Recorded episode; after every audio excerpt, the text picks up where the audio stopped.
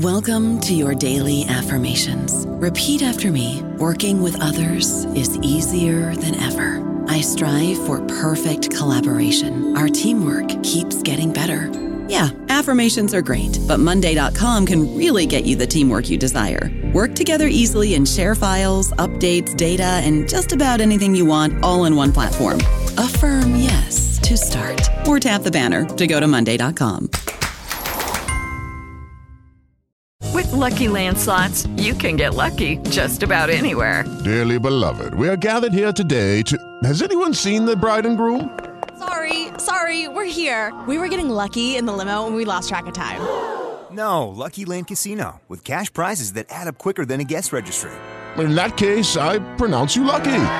Play for free at LuckyLandSlots.com. Daily bonuses are waiting. No purchase necessary. Void where prohibited by law. 18 plus. Terms and conditions apply. See website for details. Hello, everybody. This is Marshall Poe. I'm the editor of the New Books Network, and I'd like to tell you that we have a new and improved website. It has two new features that we think you'll love. One of them is a vastly improved search engine so that when you type in keywords, you'll get a bunch of episodes really quick. The other is the ability to create a listener account. And in that listener account, you can save episodes for later listening. So you can create a kind of listening list. We think these features are neat and we think you'll enjoy them. Please visit the site today.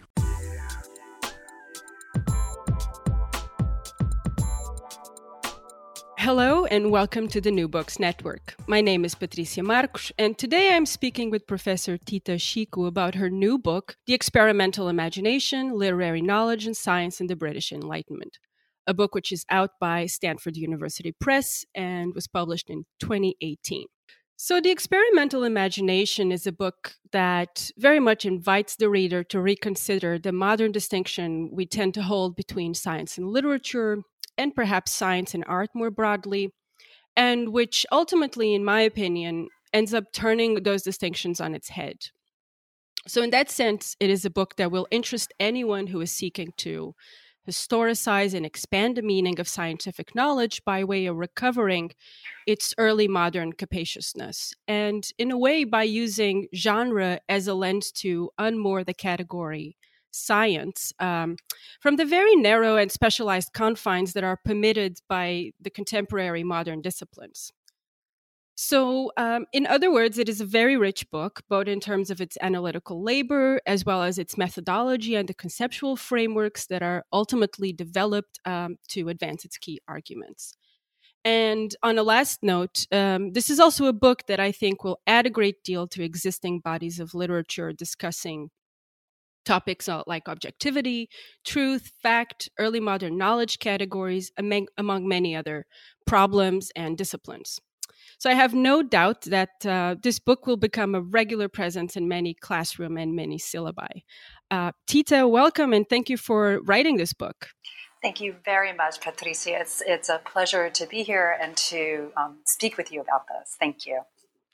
Um, so the first question, as it is usual um, for the channel, is about you. Um, and um, we'd like to hear a little bit more about yourself, how you came to this field and to this specific project. And perhaps, if you don't mind, maybe you could share some of your personal reflections on the process of moving from your first book to your second project. Okay, yes, thank you. So, I am in um, an English literature department, um, as you said. So, disciplinarily, um, my work is really focused on the question of literature. And my first book, um, method, it may not seem kind of topically, but methodologically is very similar to the work that has continued to animate my thinking. And that is really the relationship between um, some kind of context and literature, what that relationship is, in a sense. What is the, the distinctiveness of the literary in relationship to the historical record? And working in the 18th century has always required a deep engagement with historicism. Um, you know, whether it's called old historicism or new historicism, in a very powerful way, the texts themselves are so elusive they insist upon their cultural moment that to begin to understand them, you really need to understand uh, the culture more generally. So My first book, which I loved writing, and it came out of my dissertation, uh, was thinking about the dressing room. And what I discovered is that its its life in lived experience, its existence in very grand homes, was markedly different from its existence as a literary metaphor. And as I was writing that book, I came to um, develop this uh, kind of early interest in what science might do and mean. And I was thinking through epistemology and Swift's dressing room poems that I first came to think about how we come to know things. And that, of mm. course, is a, um, you know, it's a grotesque and ridiculous satire about a young man going into his beloved's dressing room when she's not there and figuring out, oh, by the way, she's actually real. Her body is disgusting. Mm-hmm. So, you know, kind of it's uh, surprise, surprise. And so um, it's a, uh, a, a, satire of experimental knowledge production because right. this is you know this young man is astounded and going in and discovering things that anyone in a sense with common sense would already know. So that was the and so the the swift chapter in my dressing room book was really thinking about epistemology. Once i finished that book i had you know i had that moment that that one never wants to have or wants to have, I found another text that was a dressing room that a young woman converted to a scientific laboratory. Oh, and, wow. Yes. And I say I didn't want to have because I, I think if I had found this text much earlier, the dressing room book would have been very different. But that gave me a way to begin to think about what science was doing in hmm. in places that you wouldn't expect.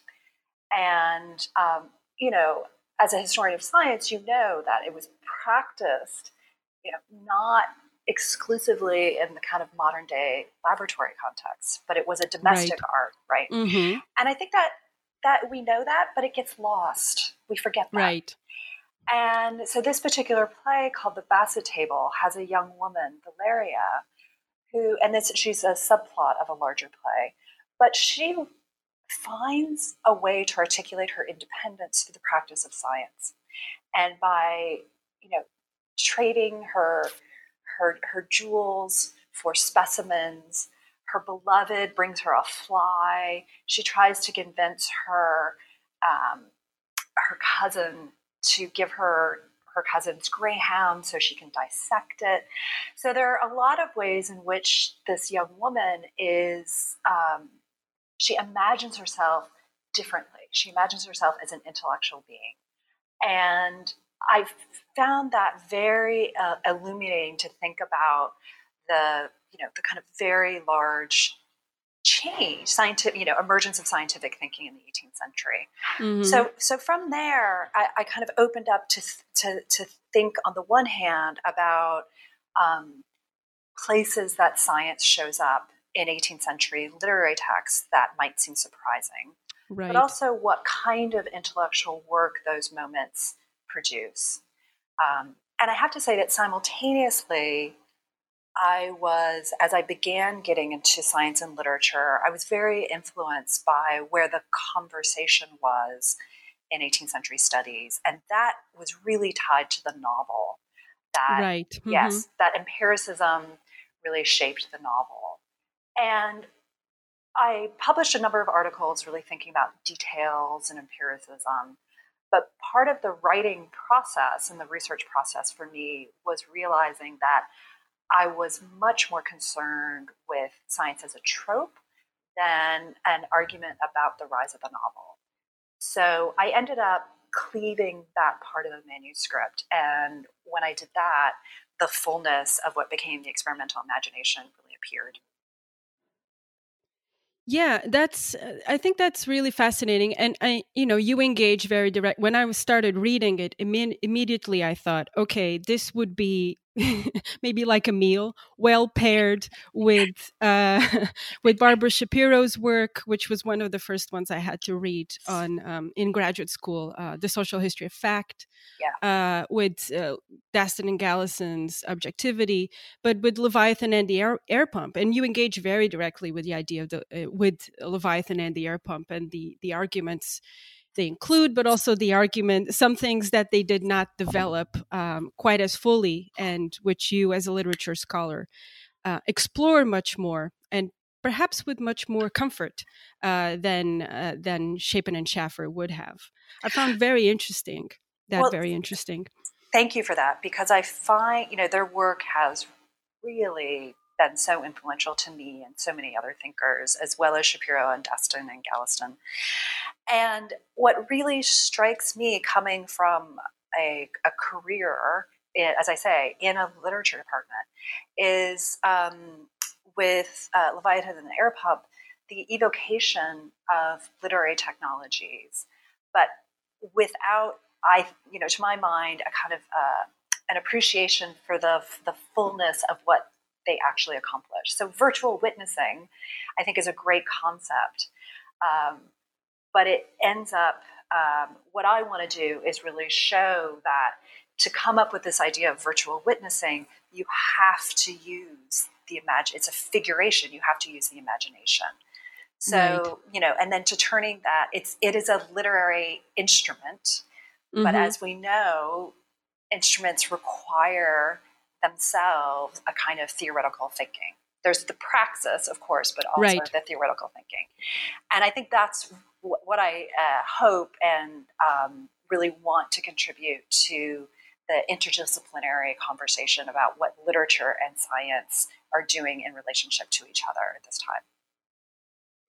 Yeah, I, I thought that was that was really interesting uh, way of exploring um, topics like metaphor, which if I mean I read a lot of early 18th century right now the chapter I'm working on uh, early 18th century medical books and for me it's metaphors of the body and bodies and Mm. cosmos and all of that and it just really invited me to open that space I think to think what do these metaphor what are these metaphors doing beyond just making visible and perhaps intelligible the work of medicine Yeah. um, i think it's methodologically this work you're doing with the literary um, with uh, the, the witnessing and literary as a technology can be very very useful uh, for for people working on early modern um, knowledge categories and dealing with with this literature that is so full of metaphor and i thought that was very well captured.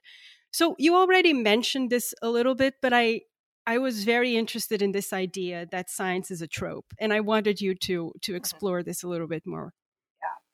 So, and it does, it, it kind of builds on what um, we were just discussing. So, to my mind, the it is in- incredibly powerful to think about the world being available to us through, for example, a microscope or through a poem right and um, that these are ways of seeing. And seeing itself is both a physical and cognitive process. So, if we take as as writers in the 17th and 18th century did, if we take this idea of science, and I do want to bracket, of course, the word science is anachronistic to the time. Uh, natural philo- philosophy is much more used but it's I use the word science as a way to help us bridge the um, temporal Right. disjunction, right? So, but if we think of science itself, not in the way that it is now, kind of um, uh, culturally accepted as um, a source of truth and the, just kind of the way things are. And I know I'm doing a broad caricature, um, and we could talk later about how even that broad caricature is coming under attack by other caricatures about how science is false. But if we if we really think about the scientific endeavor as an endeavor of um, of making, of figuration, Mhm. then we can come to understand the sort of uh, the the knowledge claims that scientific practice um, depends upon, and the knowledge claims that writers who then use, in a sense, this new form of knowledge making science as an occasion to think about what literary knowledge is doing differently. So for me, that becomes it's a, a way of deepening and ennobling what science actually is um, in the 17th and 18th century. So it is it's a a, a mode of figuration, which I know sounds very abstract, but it is a way of making things known, which has metaphorical connotations. And mm-hmm. you have to, in a sense, be able to, to, to know differently. You have to be able to imagine differently. So, right. Yeah. And that's one of the things that I really think, you know, just even to kind of segue into the, our contemporary discourse, I think that you know, in the, histories of objectivity, a lot of histories of science have been very uncomfortable with the role of the imagination. And you see that right from the beginning, that the mm-hmm. imagination is dangerous. And I think one of the, in a sense, the dangers of ignoring that is that it becomes, um, you know, fact becomes more reliable than fiction. And um, it suggests a kind of neat division between the two right. that that I think is impoverishes really the, how we understand the world around us and makes what we think of today as scientific learning it leaves it vulnerable to the accusation that it's imaginative and therefore false so i'm interested yeah. in recapturing the productive epistemological value of what the imagination produces yeah, I, I when I was reading, I I really thought about this problem as well, and especially uh, when I TA, I TA mostly t- STEM students um, mm. in history of of medicine classes, and you know, we we we have built this divide, and it's uh, it's almost the disciplines exist almost to enforce it and yet there are all these efforts going on uh, be it in medical humanities or in trying to bridge the arts with stem that are actually just i think discovering what already was what has always been there was that this imaginative process this metaphorical process this imagine this way of thinking and figuration like as you as you use it in metaphors were always there. Um, so i think it's actually something that uh, stem the stem fields are discovering a little bit but i think yeah it it feeds into our contemporary debates very very much. Um, so perhaps we can go a little bit so into into the book itself. Mm-hmm. uh, we are already discussing but I, I wanted so you start with this sentence that i really wanted you to discuss because i, I find it um, very what should i call it? Subtly provocative which is when you your book's animating question how literariness became or came to be distinguished from its epistemological sibling science as a source of truth about the natural world uh, so this idea of the of an epistemological sibling, I find very evocative and and, and quite powerful. And I, I, wanted you to to I wanted to hear you speak a bit more about that. Sure, and the it, the language of um, family ultimately is a way, uh, you know, siblings is a way of mm-hmm. making visible really what disciplines are. That disciplines operate individually, but also collectively, as ways of knowing the world and ways of understanding the world. And the ways that the difference between literature and science have really oft, I think, so often um, been imagined, even though, as I say, we, we know factually, we know historically that they were not distinguished. But looking back at the archive, we already distinguished them. And in distinguishing them, we put them into hierarchy. So, what I want right. to, the, the mm-hmm. language of siblinghood and an epistemological sibling is really to insist that there is uh, knowledge production in the act of reading and interpreting literature. That mm-hmm. this is not uh, literature operates on a number of realms. It, it has affect, it produces affect in the reader, but it also produces insight. So, what is that that one knows from reading a literary text that one cannot know from reading an economic text or reading a text about microscopy? And the modern university, the kind of ideal civic institution of the university, uh, to my mind, and it, it's the practical aspect of this is is not evident, but uh, it isn't evident. But the ideal is really where you have these plural approaches to plural objects that mm. suggest um, where we, you know, what our life is in the world. And in this way, I'm, you know, I'm thinking a little bit about Jonathan Kramnick's new book, Paper Minds, in which he's mm. he makes this argument about the value of disciplinary thinking. Mm-hmm. That it is not you know, it isn't one at the expense of, of, of another. And, um, you know, my own institution, the University of Maryland, the president has been quoted many times about talking uh, with this, with a really peculiar metaphor. He's quoted in the Washington Post that the university is is STEM, and at the top of that stem is the flower of humanities. and um, it, you know, but then asked, would you hire, hire a Victorian poetry professor over an engineering professor? I believe that was the specific question. Mm-hmm. He said. "Oh no, absolutely not. absolutely um, not." So there, uh, that, I am not naive in that the in the the modern um, educational system, the ideal is we are very very far from the ideal, but conceptually and theoretically and historically, I think it's extremely important to think about literary knowledge, which is why I use the term literary knowledge rather than literature or, or mm-hmm. literariness. And that's one of the, the key words that I use to frame. So it's literary knowledge and science. And in a sense, that word knowledge is really in there for right. us today, mm-hmm. right? That, um, you know, we're not just sitting around talking about um, what this poem made me think about. That there right. is a i mean which is wonderful in, a, in its own way but there there is uh, rigor and praxis and practice and uh, strong good readings and there are bad readings. Um, as i tell my students all the time we all have bad readings. We just want to make sure we, we learn the difference between good and bad readings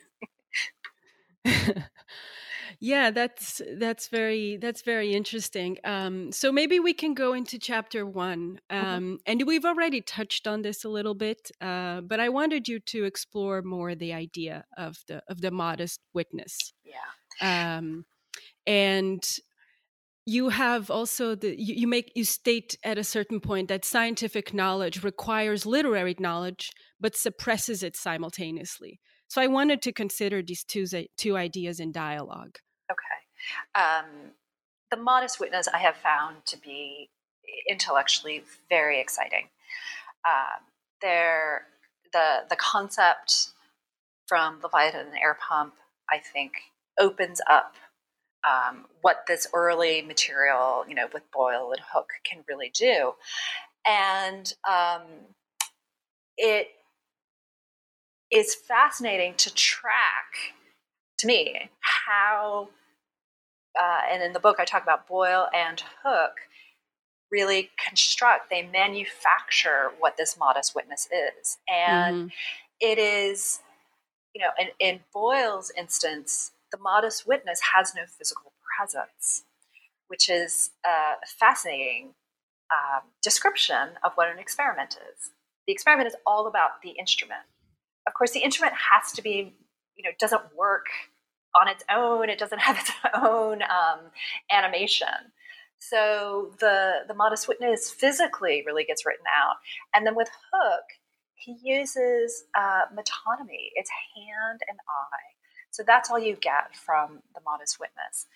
So on the one hand, um, the category of modest witness, which I see really, you know, absolutely crucial to notions of scientific objectivity and this idea of neutrality. It requires that the practitioner be invisible Right. But Mhm. it also requires that the prac- practitioner be there. So it has to have two, you know, those those things have to happen at the Right. same time.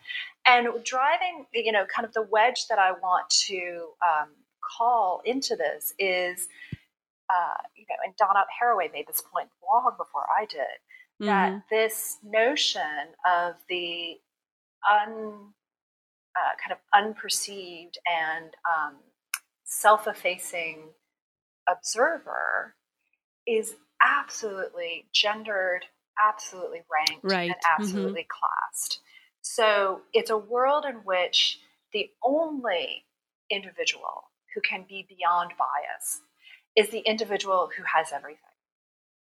And that is really at odds, I think, with contemporary notions of what um, objectivity can and should be.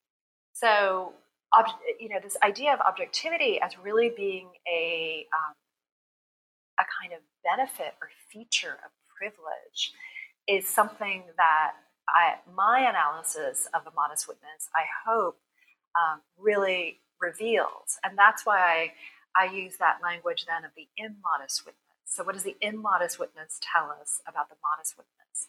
So that's the that's the scientific practitioner who can only see him or herself in um, experimental learning, who can, who is not beyond subjective bias, um, and this can be both for for um, uh, productive ends, like in the case of the Basset table and the young woman, or it's completely delusional and self-interested and um, destructive, as in the case of um, Shadwell's The Virtuoso. So it's that doubleness of both requiring but then suppressing the role of this kind of privileged individual that I find um, the you know was necessary and quote unquote necessary for early scientific defenses, but has instituted a legacy that raises a bunch of other problems. and and particularly raises these gendered and class based issues um, that that you bring out, and um, maybe we can t- can then, as you've already alluded to the immodest witness, talk about the antagonist of the modest, um, which is these two main figures that you explore throughout the, the second chapter, uh, the gimcrack and the coquette. Yes, and and this- they are these embodiment embodiments of everything that objectivity isn't. Right, and they they really are, and kind of hilariously so in in lots of ways. I mean, we meet Gimcrack; he's learning how to swim by, uh, you know, watching a frog and imitating a frog's motion, motion while he's on a table. So you know, it's, um, you know, he collects jars of air. He, you know. Um, kind of direct parodies of the kind of work that was available in the philosophical transactions. So a, a, lot of kind of attention to these ridiculous scientists, these immodest witnesses, have kind of fallen into the assessment of, oh, uh, it's not that science was really ridiculed, it's that these were bad scientists. And I wanted right. to take, mm-hmm. I really wanted to take the immodest witnesses on their own terms, which is right. to say, mm-hmm. I wanted to think about beyond the kind of uh, uh, ridiculousness, what is this satiric work doing? And this is one of the ways in which mm-hmm. my training as a literary scholar and the work that I did in my first book, half of which was devoted to satire, mm-hmm. really um, came to help me unpack and understand that, um, particularly by these being satires, there's a, a, level of there's an edge of critique that is is going after the scientific project altogether. In terms of contemporary science studies, I was also very intrigued by um, Natasha uh, Myers's work on embodiment in the the laboratory in the contemporary laboratory and she's talking right. about mm-hmm. protein modeling and how the practitioners and the scientists themselves really use their bodies to learn and to imagine protein modeling So, taking that, and that's a book that uh, came out with Duke a couple years ago, but taking that as a way to think about the benefit of subjectivity over objectivity allowed me then to revisit these character types who show up all over the 18th century corpus. So I selected just a few, but gimcracks are every, you know, there's a long, long afterlife. And coquettes, there's a long, long afterlife. So the gimcrack, uh, I was most interested in how that figure, you know, and in the virtuoso, he's a rich man who ends up being humiliated um, sexually and financially. Um, but um, and, and, never really kind of learns his lessons. But then that same term gets applied to uh, two different women, and how that critique is much more savage. So, a character, Lady Science, in James Miller's play called um, Oxford Humors, she's a powerful widow. I her her her dialogue is very very funny. She speaks everything through scientific metaphor and all kind of all kind of jumbled. Like you know, there's nothing there.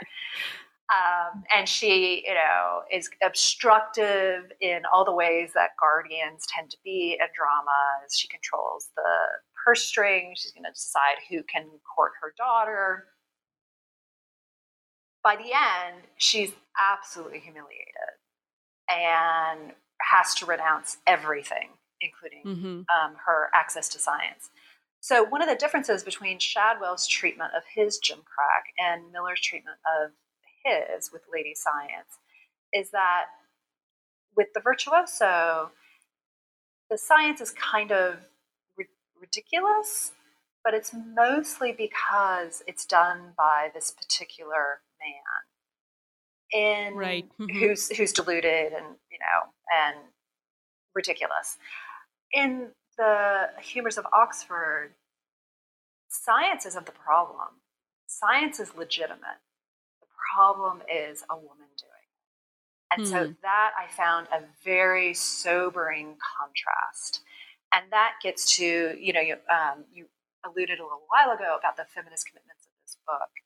And by attending to the ways in which gender is manufactured and policed and regulated through the practice of science, I not only open up our archive, but come to show how science as a metaphor facilitates the, you know, in some ways, some very conservative ideas about gender emerging. Mm-hmm particularly right. by humiliating a widow. You know, widow's one of the most powerful sorts of women to be because she has, I, you know, I always tell, tell my students, you know, you're just waiting for your husband to die and then you get all the money and you don't have to answer to anyone. It's sort of the best thing, right?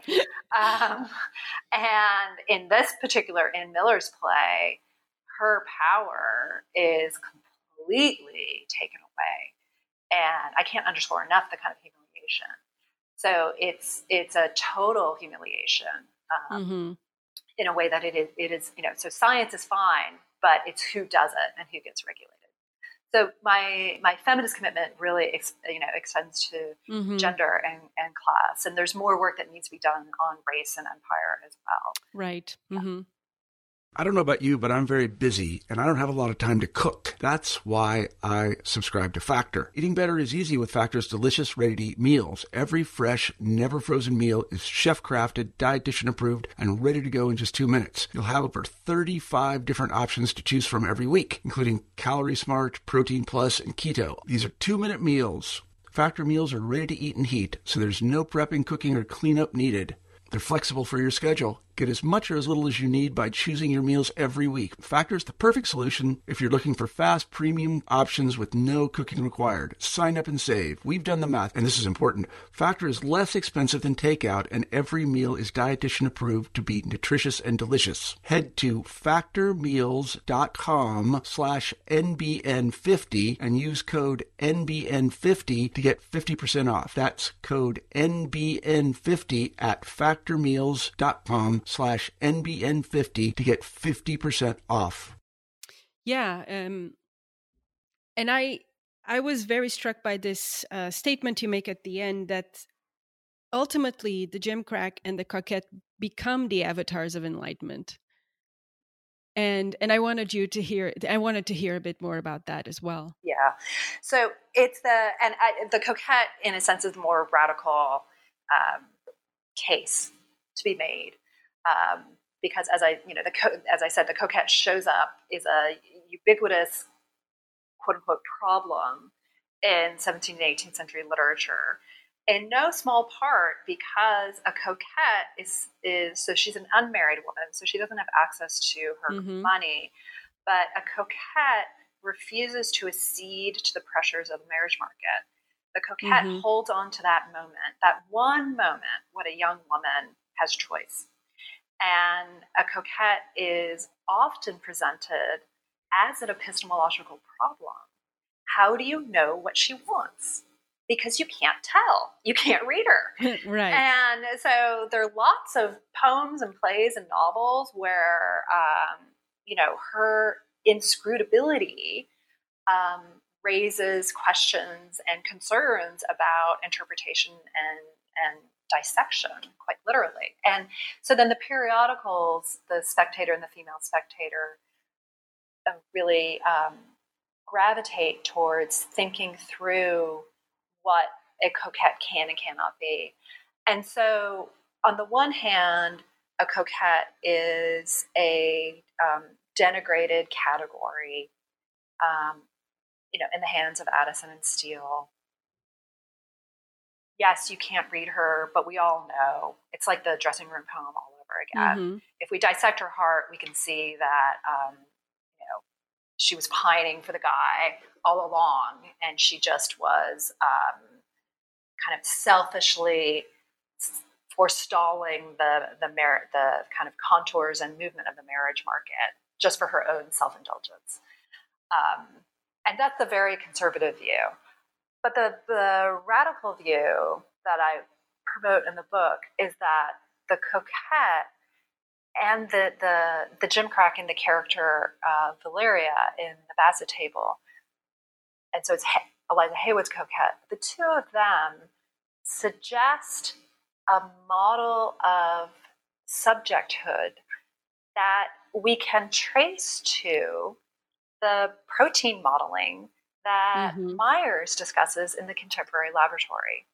And so being present and being a self in the process of producing knowledge is in those ways superior to the manufactured idea of objectivity which in the hands of you know in the in the satires is not objective and just leads to um, stupidity and inconsequence.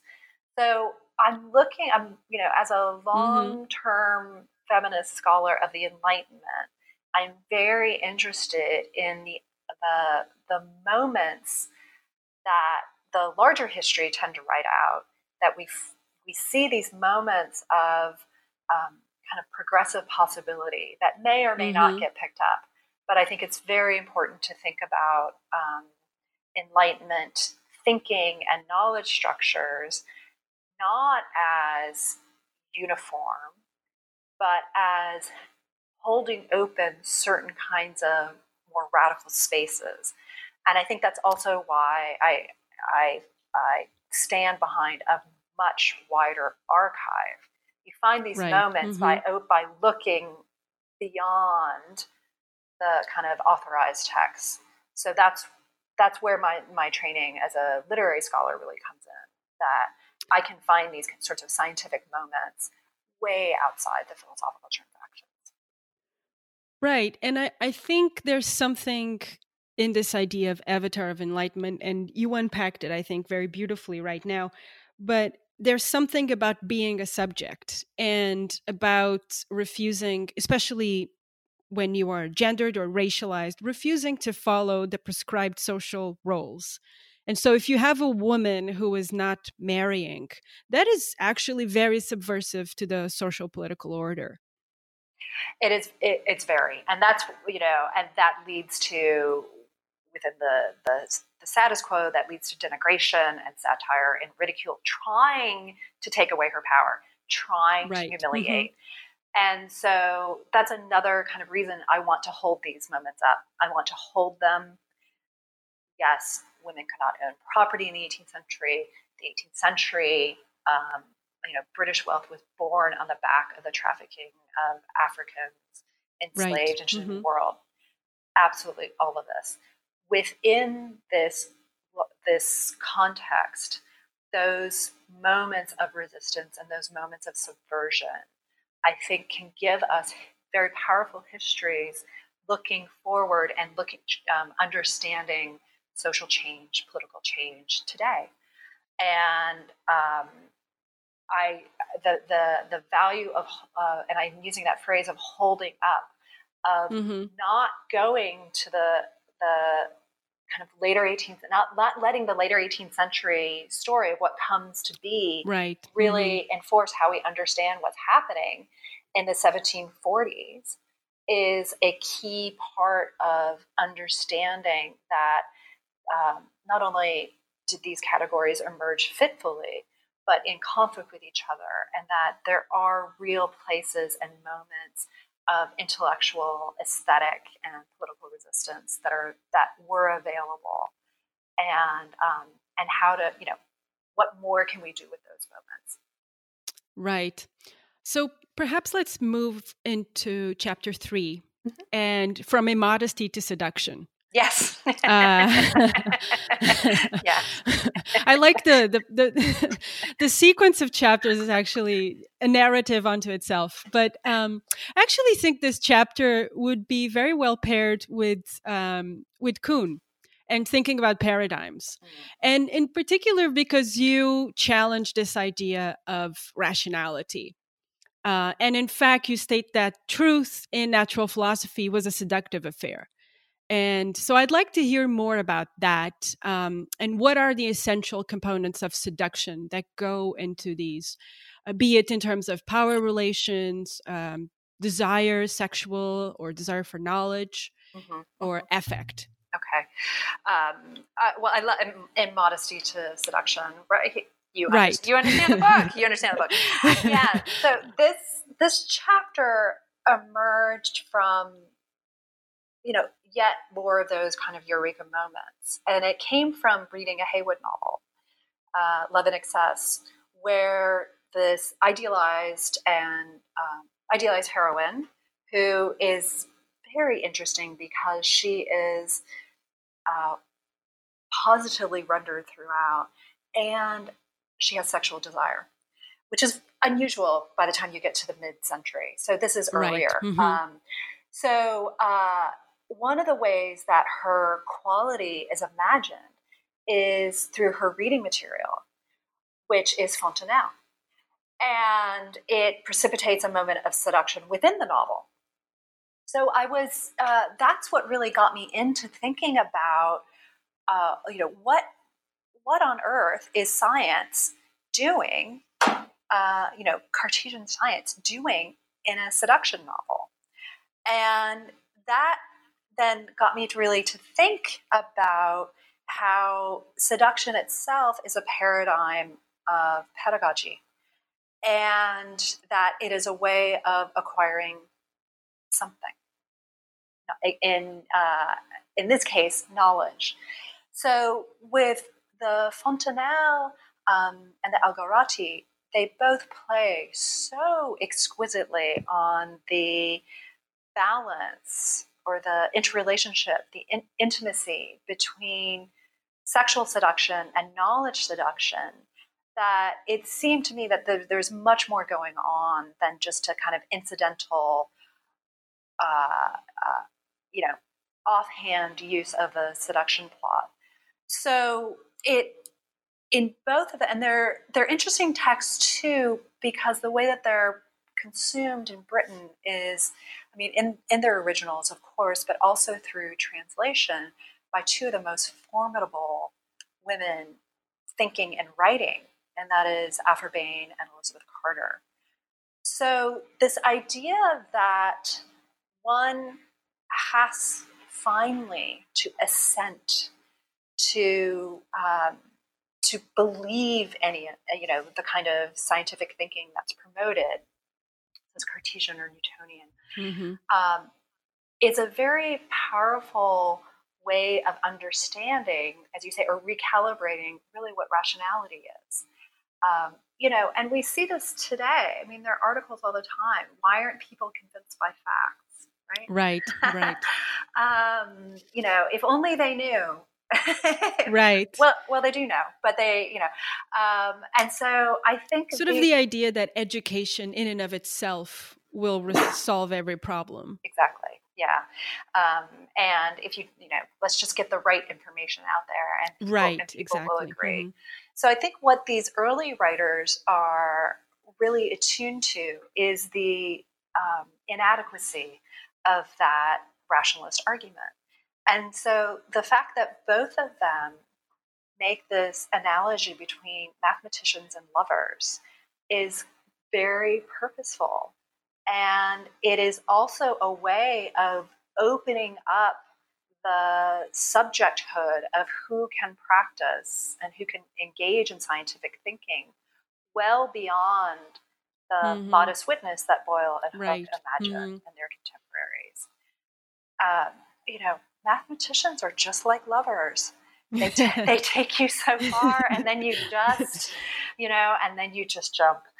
So it's, it, you know, and both Fontenelle and Algarotti, I think, also um, to varying degrees, make that seductive process not only one of, uh, you know, a, a male desiring individual over a female, mm-hmm. um, but that the scientists, the, the, the male tutors in both of these dialogues become seduced by the women they're right. they're mm-hmm. training, mm-hmm. as well as the idea of science altogether. So the pairing and the dialogue, and the dialogue itself is a, a genre that um, destabilizes. Um, the the pairing is of an aristocratic woman with a male tutor who's who's below her in rank, and that distinction also um, helps unsettle the, our kind of tired understanding of gender hierarchy and also mm-hmm. class hierarchy. It's you know it's a different world in the 18th century. It's a very different world, um, but I think that that becomes very purposeful.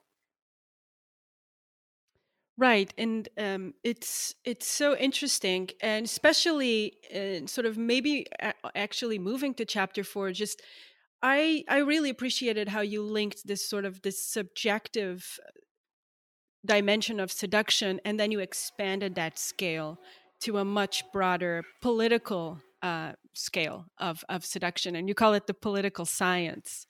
Yeah. Um, so here you read Cavendish and Sprat and Swift, and through these readings, you demonstrate that the epistemological work of natural philosophy could not be separated from the political institutions that actually allowed it to flourish. And um, you put it actually very succinctly that ways of knowing are bound up with ways of governing. Uh, which, at least to my work, is as, as also a very central insight. So I wanted to hear more about this of seduction on this collective level.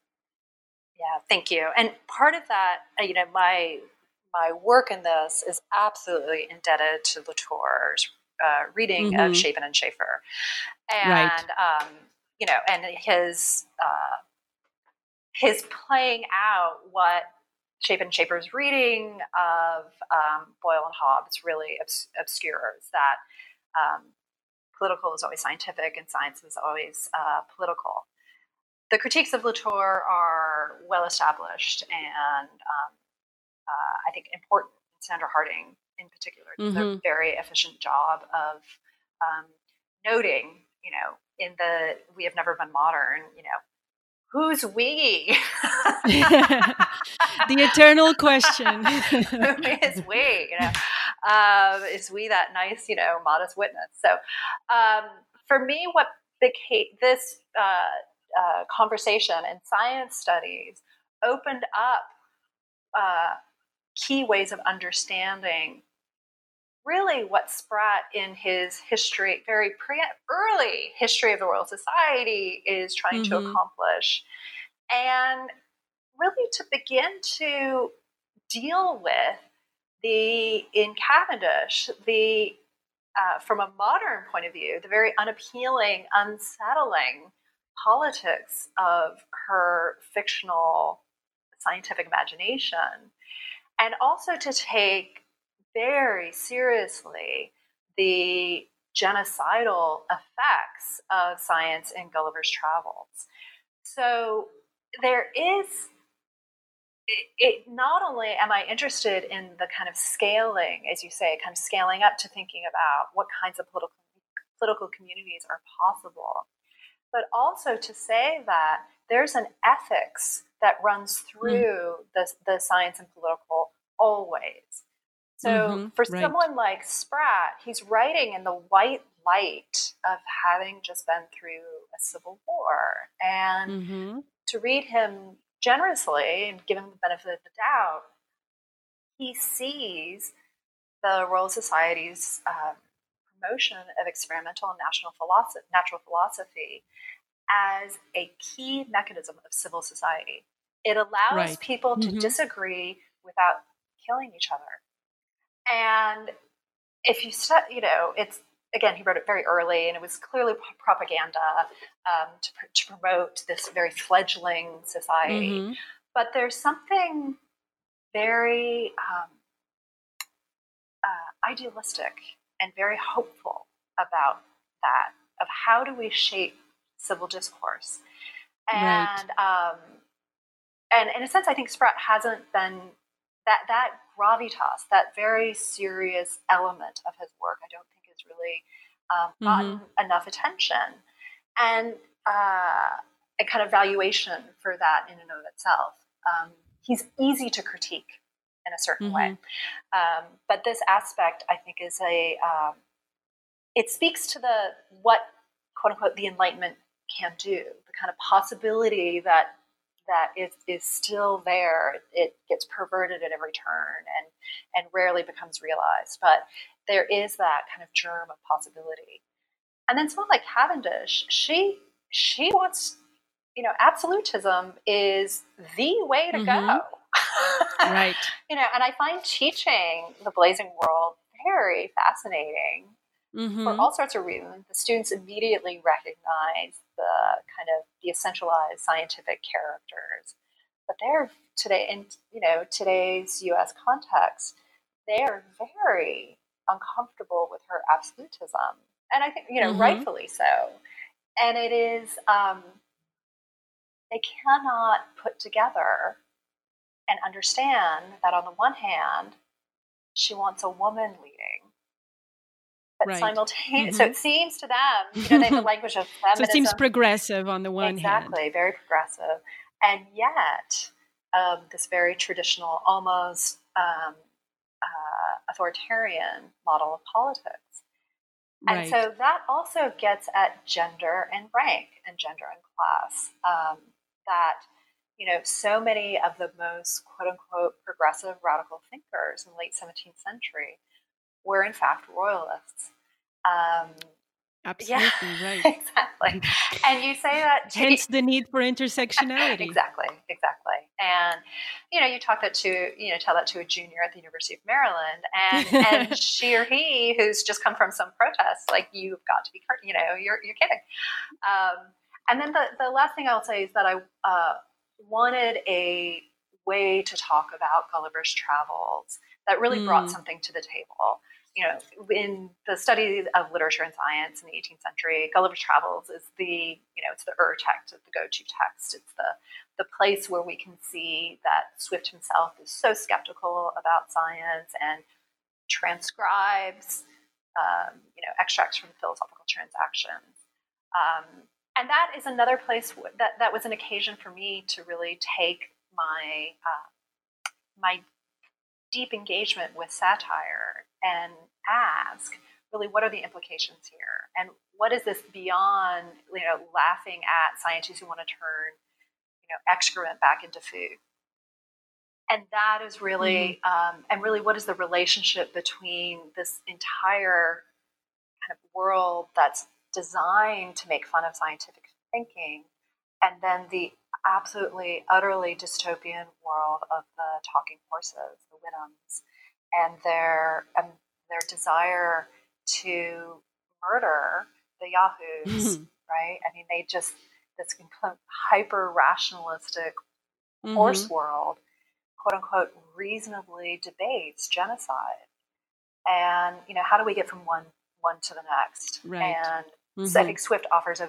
very very key lesson that um, you know instrumental thinking which he sees mm-hmm. as coming out of scientific thinking without ethics is immoral it's fundamentally mm-hmm. immoral yeah right and i just wanted to emphasize for listeners that in this chapter you also in addition to to describing this these debates these very important debates about knowledge and the political order you you also you emphasize very much the role of the imagination not only in terms of the practice of natural philosophy but as um, a factor that enables the formation of like minded communities and that allows the formation of new knowledge. So, I wanted to, to take this insight and move to the last chapter, which is on poetry and the role of aesthetics. And my question here is quite simple. Um, I mostly would like to hear you speak more about how does aesthetics mediate the promise of natural philosophy and what sort of epistemologies does aesthetics entail? And how do these epistemologies feed into the title of the book, into the experimental imagination? Thanks. Um, and it does. I mean, the, the overall arc of the book is to kind of get to this um, final chapter. Um, in the writing of it, I had it in the middle of the manuscript at one point. Um, and I realized that this to tell the story, it really needed to come at the end. So um, the the story ultimately is that the that literary knowledge uses the occasion of science to think through its own protocols as a form of epistemology. Simultaneously, aesthetics, which is the study of art, emerges, begins to emerge. It's another one of those siblings emerge in the 18th century. And mm-hmm. it relies upon a similar set of um, uh, imagined protocols about observation, perception, and truth, um, similar mm-hmm. protocols mm-hmm. to scientific thinking. So, looking at the uh, aesthetic writing, for example, of Shaftesbury, you can see that this idea of the distance observer, the observer who does not want to own. So that's often a sign of um, neutrality. Although, of course, mm-hmm. the distance observer does, who does not want to own already owns, doesn't want to own because he already owns. So that's a whole other thing. But um, that it is the category of aesthetics itself um, um, draws and elaborates um, this idea of the, the kind modest witness and the minute particular, the kind of thing. But to the end of producing aesthetic categories, so ideas about art and what art tells mm-hmm. us about the world. So if we go back to my earlier observations about what disciplinarity fundamentally does, is that these are ways of knowing the world around us and mm-hmm, um, right. and they all have different objects and they all have different modes. So aesthetics is interested in um, the production of art. So for me, right. the term mediation becomes very important in the final chapter. That the poems I discuss, so by two, one extremely famous poet, uh, Alexander Pope, one a little bit less so, James Thomson, and then a bunch of poems that are mainly anonymous. So that's running the gamut of you know, poems published in periodicals to poems that are still taught today in any British literature survey. That these become occasions for what I call aesthetic mediations of science. So, what does it look like when the occasion of science is turned into a poem? So, mm-hmm. with particularly with um, James Thomson's poem, The Seasons, where he has a wonderful, disturbing moment where a viewer, the viewer in the novel, in the excuse me, it's funny, I called it the novel. It's so descriptive, it seems like a novel. Um, in the poem, looks through a microscope, fears falling in, and starts hearing noise, is overwhelmed by noise. And this idea that there is no boundary between who you are and what you see is not unique to Thomson's poetry. There are concerns about, you know, in the the development of microscopy that, um, you know, what you're somehow what you're looking at is going to look back at you. Um, there are wonderful moments of uh, early scientists using a fly's eye to one in particular, Leeuwenhoek, using a fly's eye mm-hmm. to look at a church steeple. So mm-hmm. it's not a it's not a microscope, but it's a thing that's only available because you have a microscope and you're looking through right, someone else's right. Mm-hmm. So it's you know many um, layers of mediation. And what I wanted to really, in a sense, hold up is how in Thomson the the image and logic of the prism allows for a way of seeing the world that is beyond its technological possibility. So prism breaks down, of course, you know, what light is. But in Thomson's imaginings of the Newtonian prism, it becomes a way of perceiving difference that is not visible to the naked or even to the optically aided eye. And so that's where aesthetics really can do and produce insights that um, scientific thinking alone cannot. Mm-hmm. Right.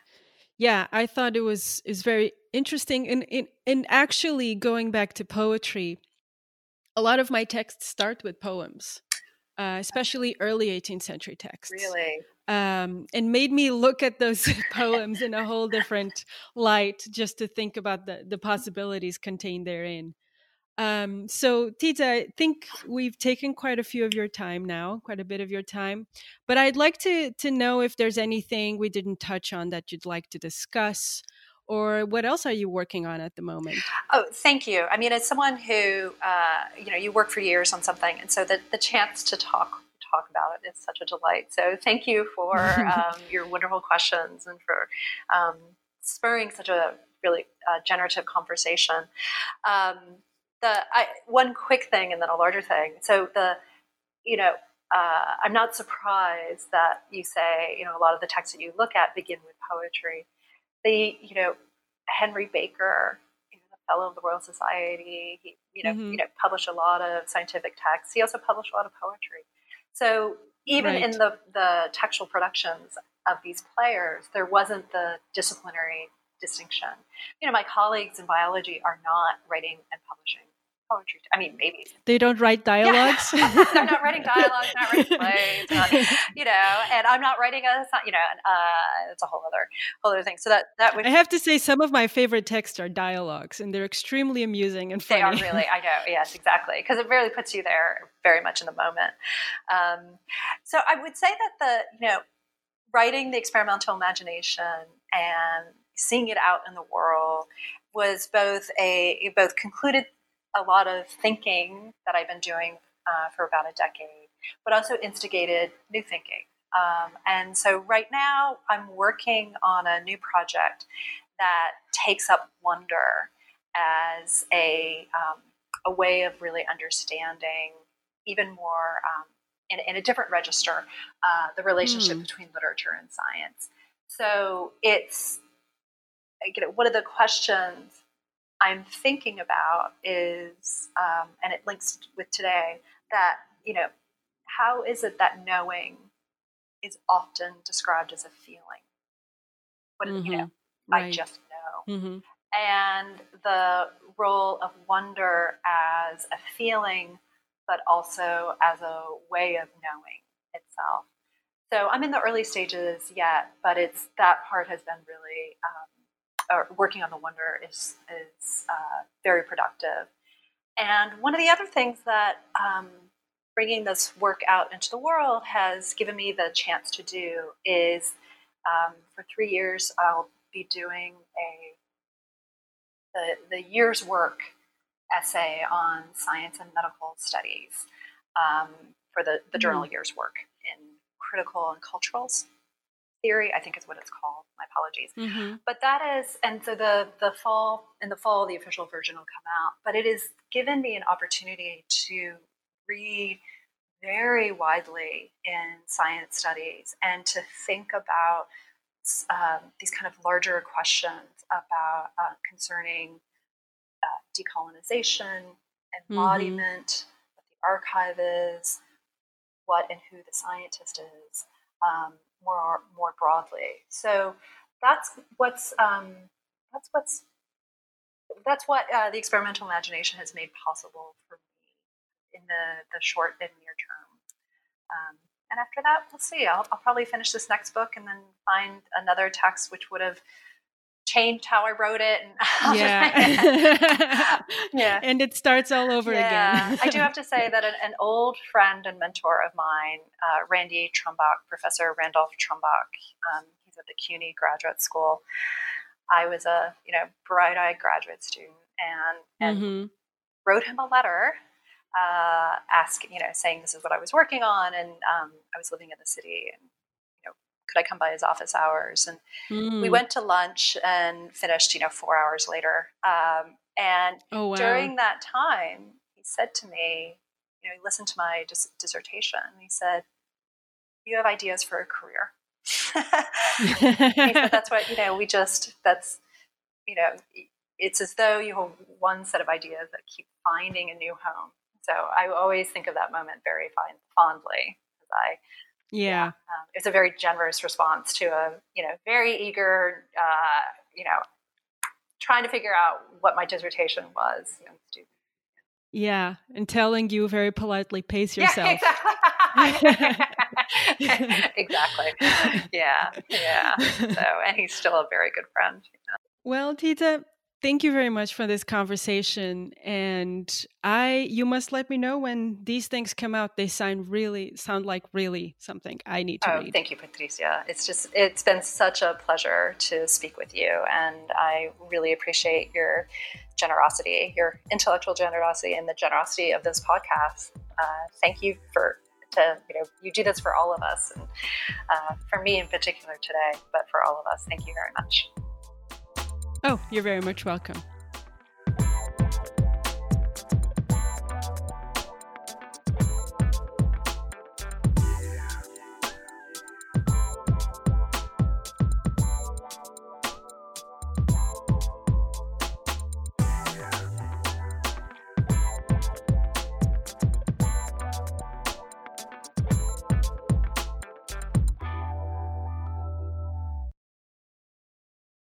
LuckyLand Slots, you can get lucky just about anywhere. Dearly beloved, we are gathered here today to. Has anyone seen the bride and groom?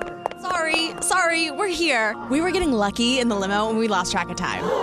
No, LuckyLand Casino, with cash prizes that add up quicker than a guest registry. In that case, I pronounce you lucky. Play for free at LuckyLandSlots.com. Daily bonuses are waiting. No purchase necessary. Void where prohibited by law. 18 plus. Terms and conditions apply. See website for details.